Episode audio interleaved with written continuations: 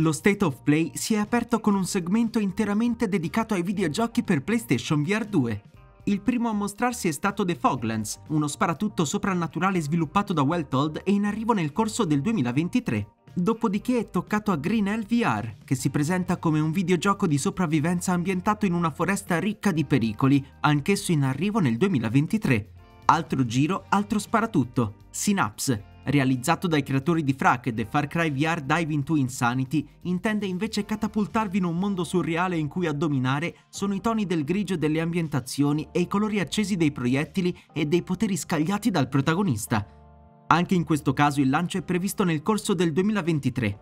Il successivo Journey to Foundation, in arrivo nell'autunno di quest'anno, è invece un gioco d'avventura fantascientifico ispirato alla Fondazione, celeberrima serie di romanzi sci-fi di Isaac Asimov, a chiudere il segmento dedicato a PlayStation VR 2 ci ha pensato Before Your Eyes, colorata e immersiva avventura interattiva di Skybound Games, in uscita tra pochi giorni, il 10 marzo 2023.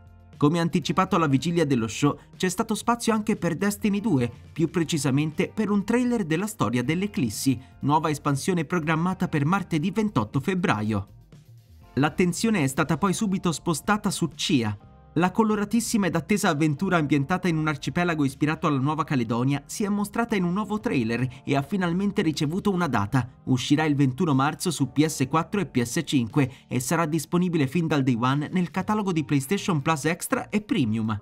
A proposito del servizio in abbonamento, Sony ha colto la palla al balzo e ha bruciato i tempi annunciando la line-up dei giochi in arrivo nel PlayStation Plus a marzo. Il piano Essential, tanto per cominciare, accoglierà martedì 7 marzo Battlefield 2042, Minecraft Dungeons e Code Vein, i quali andranno a sostituire in via definitiva i giochi PlayStation Plus gratis di febbraio. Due settimane più tardi, il 21 marzo per la precisione, il catalogo di PlayStation Plus Extra si arricchirà con Rainbow Six Extraction, Immortals Phoenix Rising, Ghostware Tokyo e Uncharted Collezione Eredità dei Ladri, oltre al già citato CIA. Chiuso il capitolo Plus, lo State of Play ha ripreso ad elargire annunci e informazioni sui nuovi videogiochi in uscita. Spazio dunque a Humanity, un nuovo visionario puzzle game con elementi sandbox sviluppato dal creatore di Tetris Effect e Reds Infinite. Dopo l'annuncio della data d'uscita dell'avventura narrativa Goodbye Volcano High, fissata per il 15 giugno 2023 su PlayStation 4 e PS5, c'è stato spazio per la presentazione di Naruto e Boruto Ultimate Ninja Storm Connections, che in occasione del ventesimo anniversario del franchise mira a riunire tutti i momenti chiave delle prime quattro edizioni di Storm. Per la gioia di tutti gli appassionati di giochi di ruolo, l'Arian Studios è intervenuta durante lo State of Play per annunciare l'arrivo di Baldur's Gate 3 su PlayStation 5, fissato per il 31 agosto 2023. È stato poi il turno di Wayfinder, action RPG fantasy dei creatori di Darksiders Genesis, che ha invece fatto una capatina per annunciare l'open beta al via su PS4 e PS5 il 28 febbraio. Tutti i riflettori sono stati poi reclamati da Capcom, che ha presentato i nuovi lottatori di Street Fighter 6 e diverse novità su Resident Evil 4 Remake, per il quale sono state mostrate alcune fasi avanzate dell'avventura, confermata la modalità mercenari e annunciata una demo speciale, attualmente priva di una data d'uscita.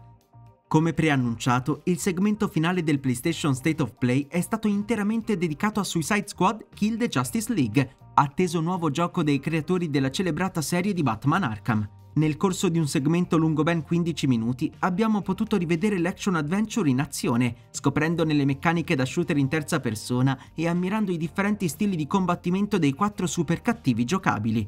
Il lungo video di gameplay si è concluso con la notizia che tutti attendevano, l'annuncio della data d'uscita. Suicide Squad Kill the Justice League ci ha ufficialmente dato appuntamento su PlayStation 5 per il 26 maggio. Che ve ne è parso di questo show? Fatecelo sapere come sempre nei commenti.